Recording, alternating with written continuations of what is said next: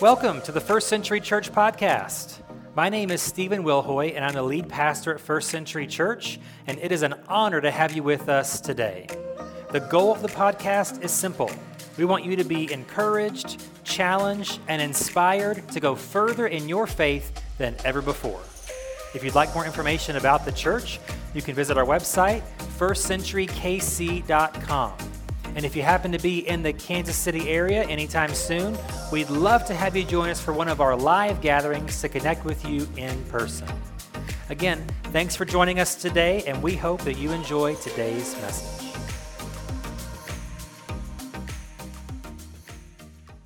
Today we are start, or we're not starting, we're finishing a two-week series called Proof. And uh, if you didn't see last week or weren't here last week, I'd encourage you to look it up on either YouTube or our website. Uh, we basically looked at evidence to, to try to prove God's existence through science. So the whole point of this two-week series is, can faith, can your faith be explained, defended, and strengthened through logic, reason, and even science? And the answer to that question is yes. Faith and science are not opposing forces. We use, as we talked about last weekend, we will look at again this week, uh, science really can strengthen our faith. It doesn't have to, it doesn't weaken it. It doesn't take away our need for it. It can actually strengthen and enhance uh, and grow and develop our faith. So that's kind of the sort of the push behind the, this two-week mini-series. Uh, last week, we basically tried to, for lack of a better term, explain God. We used three different scientific arguments at looking at the universe to show, I think, pretty strong evidence for the existence of God. Now, that's just a starting point because as we, we mentioned last week, we don't just want to know about God, we want to know Him. We don't just want to be able to explain Him, but we want to experience Him. That's the whole point. It's a, it's relational in nature. But it's good if we can start with the baseline that by looking at the natural world, we can find strong evidence for God's existence. So we tried to explain God last week, and this week we're going to flip that idea. And so the title of this week's message is Godsplaining.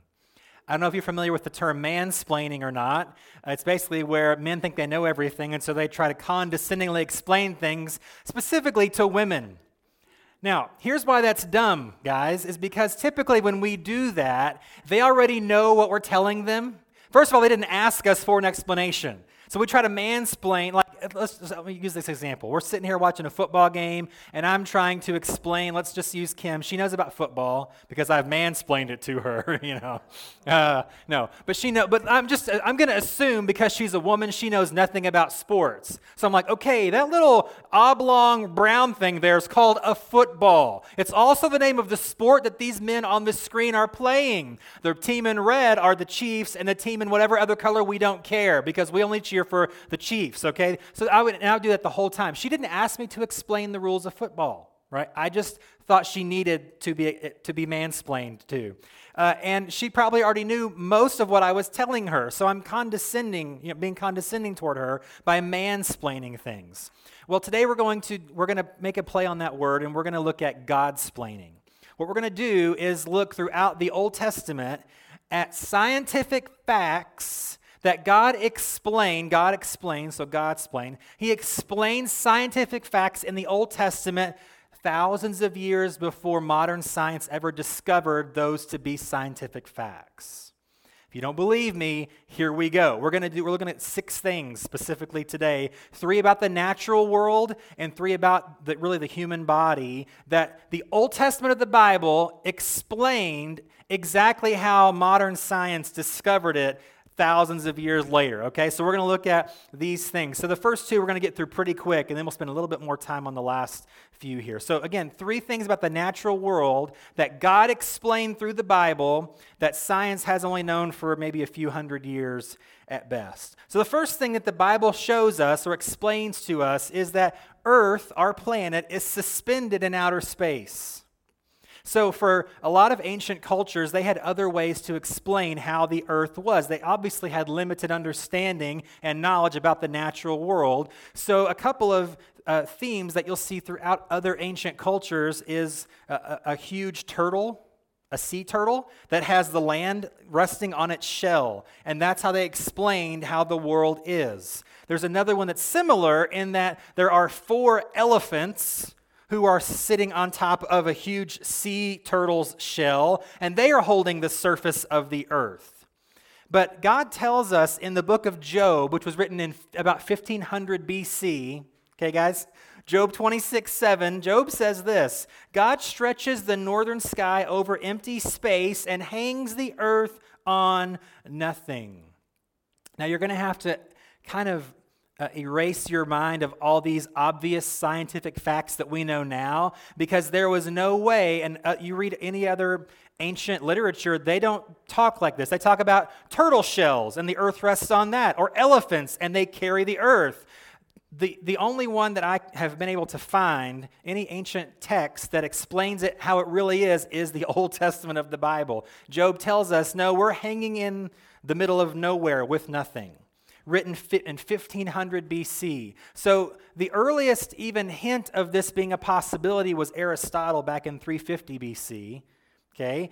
And even then, the actual discovery of this being the case wasn't until the mid-seventeenth century. So we're talking three thousand years before we discovered this to be true. God explained how the world works. The second one is similar in that the Bible, the Old Testament of the Bible, tells us that the earth is a sphere, okay? It's not, now, if you're a flat earther, okay, uh, read your Bible, because it tells you uh, that the earth is a, is a sphere. And so for most of human history, people thought it was flat, right? And so that's, you know, there's some discussion about whether Columbus and Magellan were, were sailing around the world to prove that to be true. Some people say, oh no, ancient culture. There's some evidence that Aristotle also in three fifty B C sort of had this idea that the earth was round. Uh, but even five hundred years ago, there was quite a bit of doubt if that were the case. But Isaiah, the Old Testament prophet in seven hundred B C, says this: God sits above the circle of the earth. The people below him seem like grasshopper, or the people below seem like grasshoppers to him. He spreads out the heavens like a curtain and makes his tent from them. So God gave this sort of scientific Easter egg, if you will, in Isaiah in seven hundred B C that no, no, no, it is round. It, you'll get there eventually, guys, but I'm going to drop this little hint in the Old Testament to kind of see if anyone figures that out. And in fact, the, the third one, uh, the, sci- the discovery from that came from a love of Scripture. So the third sort of discovery of science that God reveals early on is what we're going to call the, there's pathways in the oceans, or pathways in the seas. So there was a man in the eighteen hundreds, his name was Matthew Fontaine Maury, and he was in the U S Navy for about thirty-five years. So part of what he did is he sort of, he discovered things in the water, in the ocean, that had never been discovered before. He studied the seas and the oceans. Uh, he studied and navigation, really improved the art of navigation. He studied wind patterns. He was one of the early, what you'd call meteorologists, like that didn't really exist really sort of before him. And he was one of the first ones to think, you know what, I think if we, we can maybe, uh, you know, get the weather wrong a lot and still make money from this industry. Now, he didn't think it... He didn't say it in those terms, but he was saying, we can maybe predict the weather based on patterns that I'm seeing that come up, and, you know, the rest is history. He also famously discovered, the, the first person on record to discover that whales migrate in a certain pattern.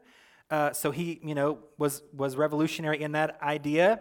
So in eighteen forty-seven, he created uh, what's called the wind and current chart of the North Atlantic. He modernized ocean travel.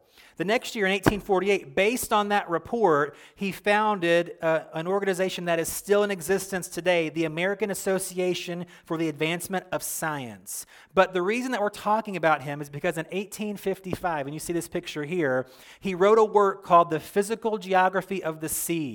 And this is a picture of that. So he was the first scientist, the first person on record to discover several things about the water of our planet. First of all, that there are different depths within the oceans. We, people just thought, oh, there's like the bottom and that's it. And he's like, no, different sections, different parts have different depths to them. And he found ways to discover that through his study of, of the ocean. He also discovered, based on different wind currents and patterns and different depths of the ocean, that there are literally pathways in the ocean.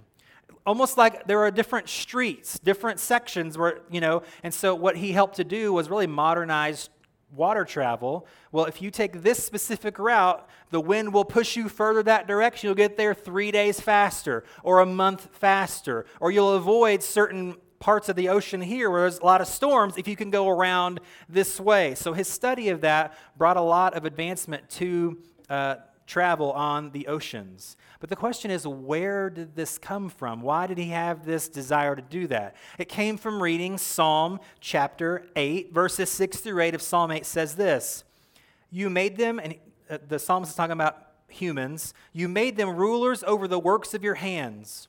You put everything under their feet.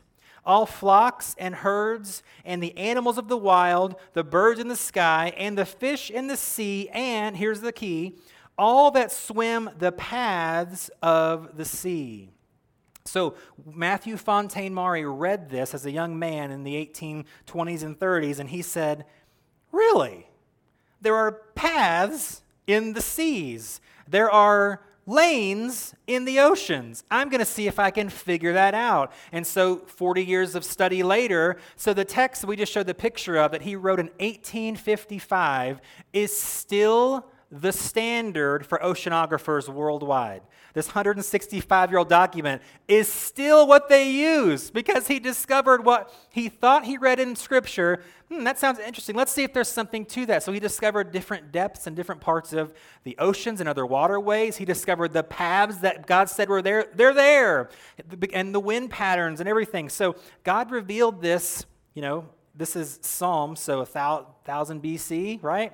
So almost three thousand years before this man discovered it, this ancient document, it's been sitting there the whole time, guys. Like, people have been reading this for thousands of years. He finally was like, ah, let's see if I can figure that out. And he did. So it came from uh, Scripture once again. So the, the, the last three we'll talk about are things that the Scripture says about our body that we've only recently, really in the last couple hundred years, have discovered to be true. And one of them just will probably blow your mind if you're not aware of this. The first one is a two for one. I, ha- I wasn't going to add these, but I just wanted to throw them in because these are two things we've been talking about a lot in the last few months, okay? The two things that the Old Testament talks about are hygiene and quarantine. So you think, well, that seems obvious. Well, it, it hasn't been except for like the last couple hundred years, okay? But God said in, in Leviticus fifteen, uh, there's a long passage, I'm not going to read it, about hygiene. The key that the Old Testament talks about that we've just recently figured out, especially with hand washing. You ever heard about hand washing a lot lately before, right? So Leviticus fifteen talks about not just washing your hands, but doing so in clean water and more specifically in running water. So cultures have washed their hands for a long time, but they still had a high rate of disease because they would have the same dirty basin of water for days and weeks at a time and think, oh, I'm washing my hands. No, you're not. You're spreading more bacteria all over yourself again. It's not doing anything. So even in the medical field, this was true. So for instance, the, the uh, mortality rate during childbirth, even in the mid eighteen hundreds, was about twenty percent. So one out of every five mothers would die giving birth. Question is why? The main reason is because of a lack of hygiene that the Bible talked about in like fifteen hundred B C or thirteen hundred B C, give or take, right? It's a long time ago, okay? They should have known this, but they didn't. So doctors who would perform operations or, or you know, delivery of children, of babies, they would, you know, not wash the utensils and use them on women to women to women, and then they would get infections and die. They didn't know any better. They didn't think, oh, running water. Oh, fr- oh, maybe I should actually clean them and not put them in the same water I just cleaned this in before. They would wash their hands in the same dirty basin of water they've been washing in all week long, and that's why there was such a high death rate, even in with professional, you know, medical people. Another historical example of this was in, this is one of my favorite stories in history of all time. In eighteen eighty, the president was James Garfield. He had just been in office about six months, and he was shot by a crazy guy in a train station. So he is, you know, they take him back home, and they lay him down, and doctor after doctor and scientist after scientist are trying to locate exactly where the bullet is so they can get it out because they're afraid he's going to die from, from the bullet and from what's going on inside. And so guess what? They're digging in with their nasty, dirty fingers, and these utensils that they have not properly cleaned, and he suffers for weeks and weeks and weeks until finally, near the end of eighteen eighty, President James Garfield dies. Turns out he didn't die from the bullet wound, the, or from the bullet. Where the bullet was lodged in his body, the hole would have healed up and he would have been just fine. He died from infection because of lack of hygiene from these medical professionals who clearly never read Leviticus fifteen, right? If they had, they would have thought, hmm, running water. Oh, let's get clean utensils before we stick it in the president, you know? Uh, and so, that yeah, the lack of hygiene that was there all along killed one of our presidents. Good job, guys. You did it. Yay. Then the quarantine thing is in Leviticus thirteen as well, where we see, and not just thir- Leviticus thirteen, it talks about leprosy specifically, uh, skin disease uh, that is, it is spreadable. It is, you know, you can spread it to other people. And so they set up leper colonies. They quarantine the people that had this infectious disease. And it was not just with leprosy, but any sort of Um, sickness or disease. You would be a certain amount of time. You got to get out into this specific quarantined area until you're better, then you can get back into society. Does that sound familiar to anybody? Like lately we talk about quarantine a lot. It's in Leviticus. This is over thirty-five hundred years ago that, that God's been saying, hey, but until like the last hundred years or so, one hundred fifty years maybe, we've not really done this very well.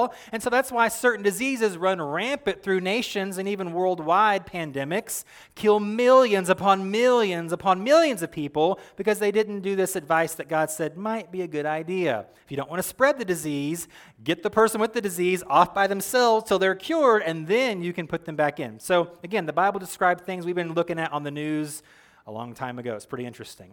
Here, here's the, the fifth one is, to me, the most interesting, the most, fa- as I was studying the last couple of weeks, I was like, this cannot be real, but it is. Uh, did you know that your ribs can regenerate? Your rib bone can grow back? It's true. So rib, r- the bone, your rib bones are actually used for a lot of reconstructive surgery.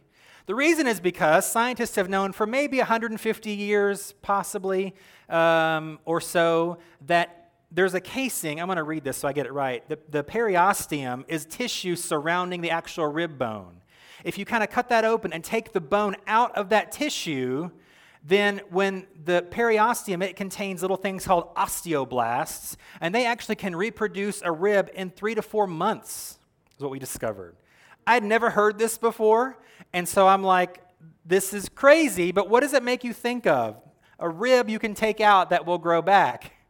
Makes you think. It makes me think anyway of Genesis chapter two, right? So here's Genesis two, twenty-one and twenty-two. So the Lord God caused the man, Adam, to fall into a deep sleep. While the man slept, the Lord God took out one of the man's ribs and closed up the opening. Then the Lord God made a woman from the rib, and he brought her to the man. So there is debate Uh, from a lot of different fronts on, is the creation story real? Is it literal? Or is it just a fable to explain how we got here? And I, here's what I'm going to say. Either way, the fact that the only bone mentioned in the story, whether it happened for real or not, the, this was written, again, three thousand years ago or thirty-five hundred years ago. So the only bone, so if it really happened, God used the only bone that he was going to make able to grow back to form another person. He knows what he's doing, right? That's what we're learning here. And even if the story is just an explanation that didn't really happen, guess what? The author would not have known, because it didn't, wasn't until like the eighteen forties or eighteen fifties that anyone ever knew this happened. So even if the author of Genesis is like, well, let's just use this story as an example of to explain how we got here, how would they have known the, to use the only bone in your body that can grow back to make this story work?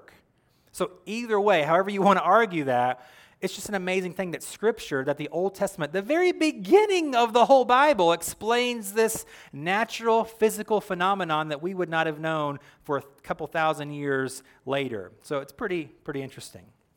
Here's the sixth and last one this morning that we'll talk about uh, as we as God tries to God-splain himself and the world to us, and that is that the life of the human body is in the blood, or life of anything is in its blood. Again, you would think this is obvious, but it really hasn't been until fairly recently. So Leviticus, again, Leviticus seventeen eleven. So we've referenced Leviticus a lot. Maybe this is the only time you've ever read Leviticus in your life, because this is the, that's the book you skip in the Old Testament, right?